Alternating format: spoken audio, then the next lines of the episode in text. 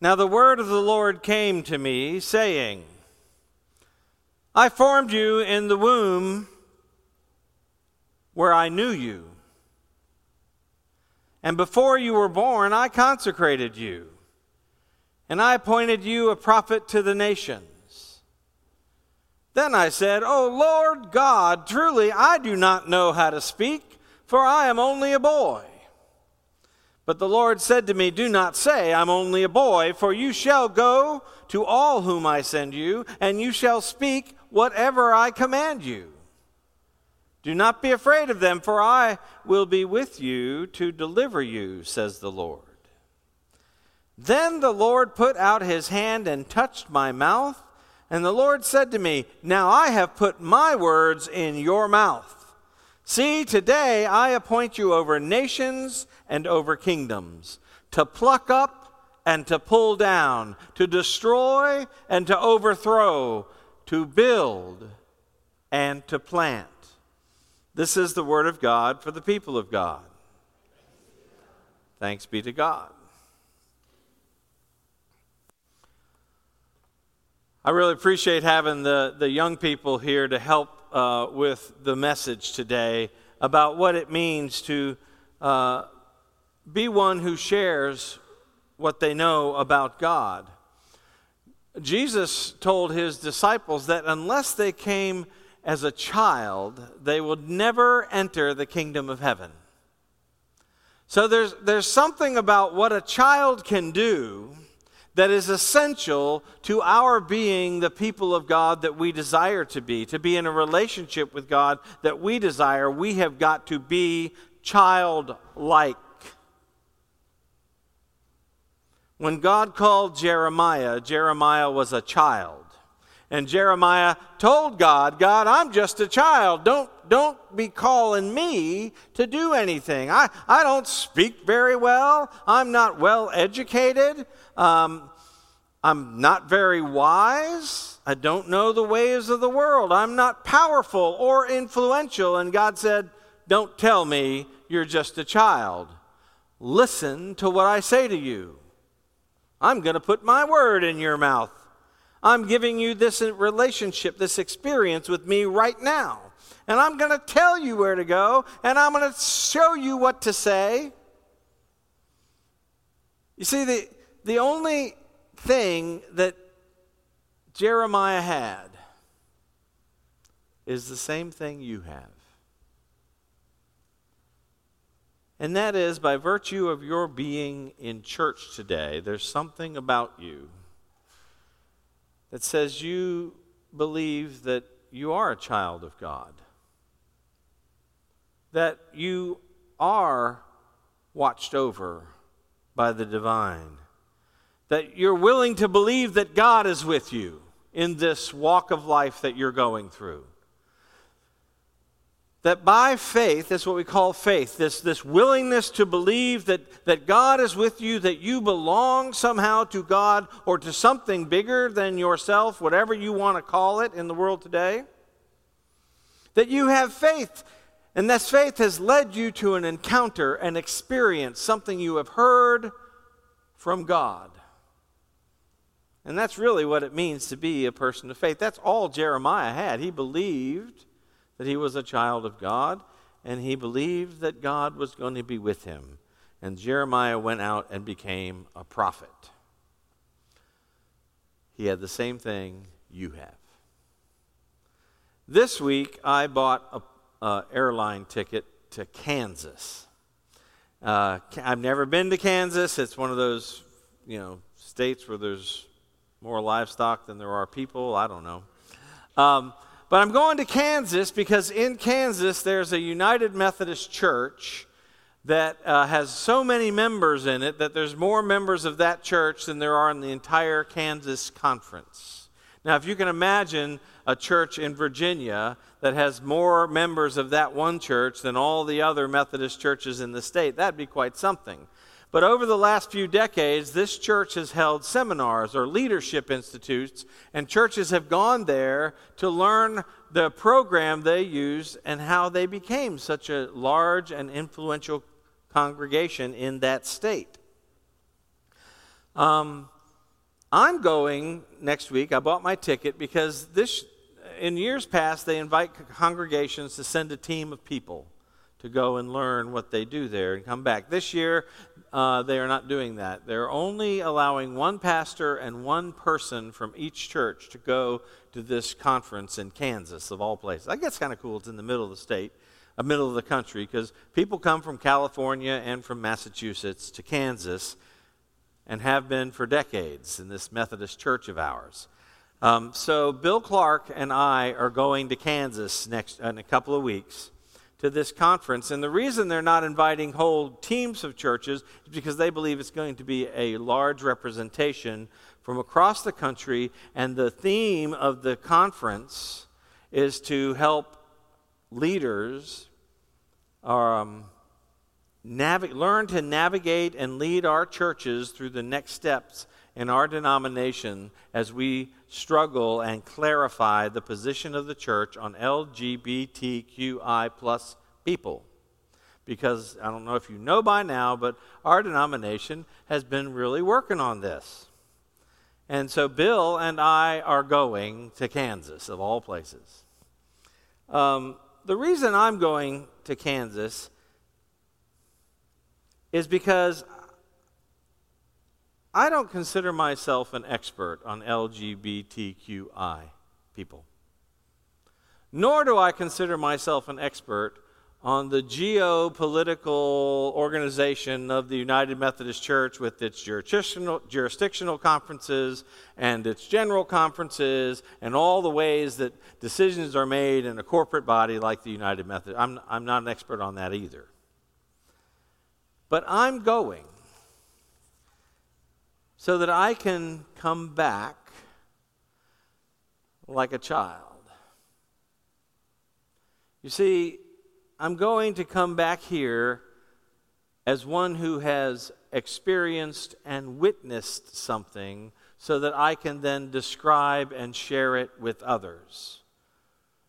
I don't know if you know this, but in, in our culture, we tend to believe people uh, who can say, I was there. Uh, a couple years ago in Charlottesville, there was this August 12th uh, um, weekend that just turned the city upside down. And now, since that day, there have been all kind of pundit, pundits and, and learned people who give commentary on what it means and what it was about, right? And yet there are other people who say, but I was there. And something about us is we like to hear from people who were there. I want to go to this conference so I can see with my own eyes United Methodist pastors from all over the country who love our tradition and our church and want to do what we can to be faithful to God in the direction that God is leading us. I want to have that experience. I want to hear those words. I want to sing those hymns. I want to worship with those people. And I want to come back as a witness with some degree of confidence about what I heard and what I experienced in this large gathering. And I want to share it with you from my heart of experience. As, a, as Jeremiah shared what God, I'm only a boy. I don't know all the things you need me to know, but I can tell you what I experienced. I can say I went there and I felt something and I am sincere about sharing with you my experience. So I'll gather with all these United Methodist leaders from across the country and I'll come back not as an expert or what Soren Kierkegaard called a genius Kierkegaard was a was an early Christian philosopher, very prolific writer. Uh, the Christian Discourse is his famous book, but he wrote this book called uh, "The Present Age," and in it he makes an analogy, a, di- a, a, a distinction between a genius and an apostle. He says a genius is a gifted person with a great deal of knowledge that can come up and articulate the truth. It's amazing to be with geniuses right? But there's not many of them. See, a genius is a rare thing. He says, but there are apostles everywhere. An apostle is not somebody who comes up with the truth, but instead somebody who experiences or hears something that is true and then repeats it to somebody else. Not unlike the children running out and seeing something and coming back in here and describing what they saw. And maybe you heard something of their experience. And Kierkegaard said that God's not looking for geniuses. God's not looking for you to be the expert on all things in this world. What God is looking for is apostles. People who, by faith, believe that they're a part of something bigger, that they are children of God, and that they have opened themselves up to hear what God has to say, and they are willing to repeat it.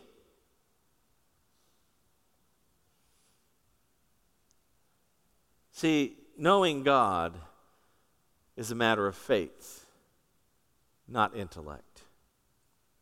It's a matter of opening yourself up to a truth that comes to you and transforms you and you know is true, and you're willing to tell somebody else. See, I believe that God is always calling faithful people, not just preachers. God is calling all of us all the time to be willing to share with others what we have experienced in our faith journey. Since the beginning, Jeremiah got in a lot of trouble when he went out as this young, snotty nosed kid and started telling everybody what he had experienced about God because some of the things he said disrupted people. God was calling for the, the church, the faithful ones, to, to be a little more fluid, not be so rigid. And Jeremiah wasn't always welcome everywhere he went. God said, I'm going to send you and appoint you over nations and kingdoms to pluck up and to pull down, to destroy and to overthrow, to build and to plant. So, part of being a person of faith is a person who's willing to go, and maybe where you find things where people have become rigid and are not open to where God is going, that you might have to pry that up in order for it to move, to pluck up, to pull down, to destroy, to overthrow, in order to build and to plant. Now, we Methodists, we're all about this. Uh, John Wesley started the Methodist movement. He was an Anglican priest. He was not welcome in the Church of England because everywhere he went, he'd say, You know, we really ought to be doing that different.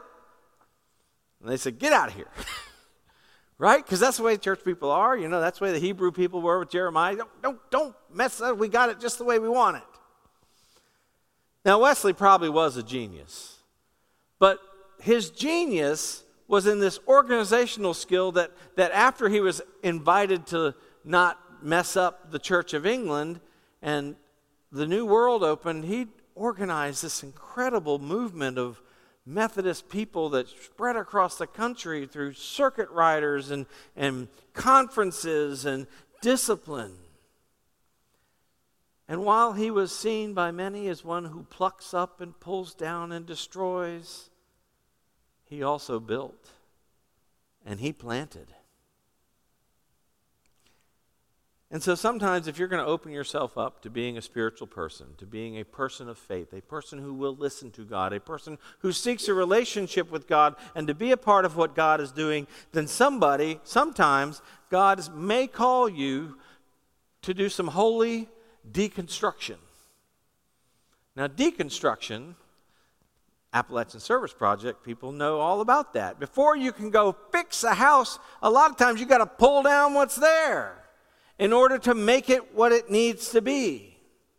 So, God calling you into this work of faith is oftentimes going to call you into deconstructive work in order that you can do holy construction to build and to plant and to grow. I'm going to Kansas because I refuse to be a part of a church that is driven by anxiety about preserving itself the way it is. Why is it? I don't believe that's what God called Jeremiah to. I don't believe that's what called John Wesley to. I don't believe that's what called, God called me to. And I don't believe that's what God called you to.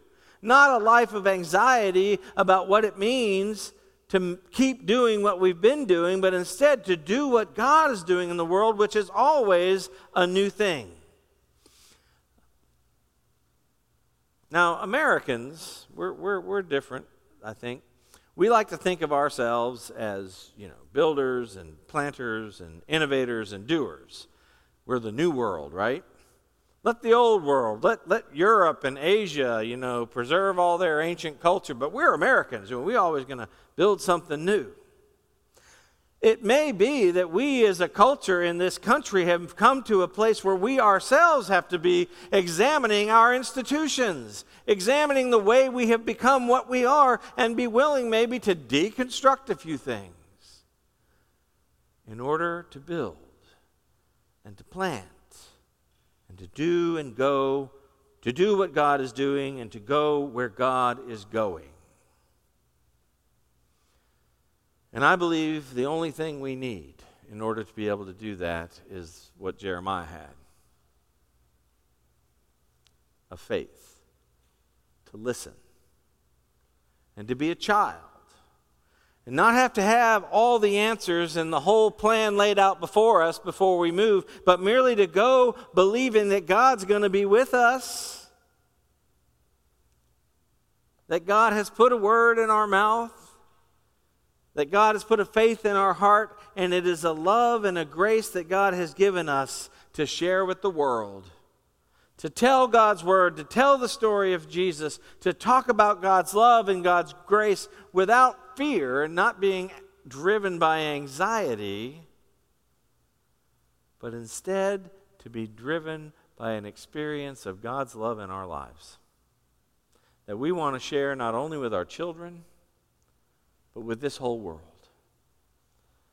And like Jeremiah, go ahead and acknowledge, yeah, I'm just a child. But I'm a child of God.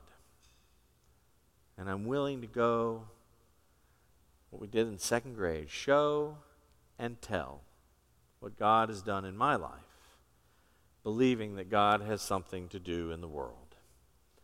Thanks be to God. Amen.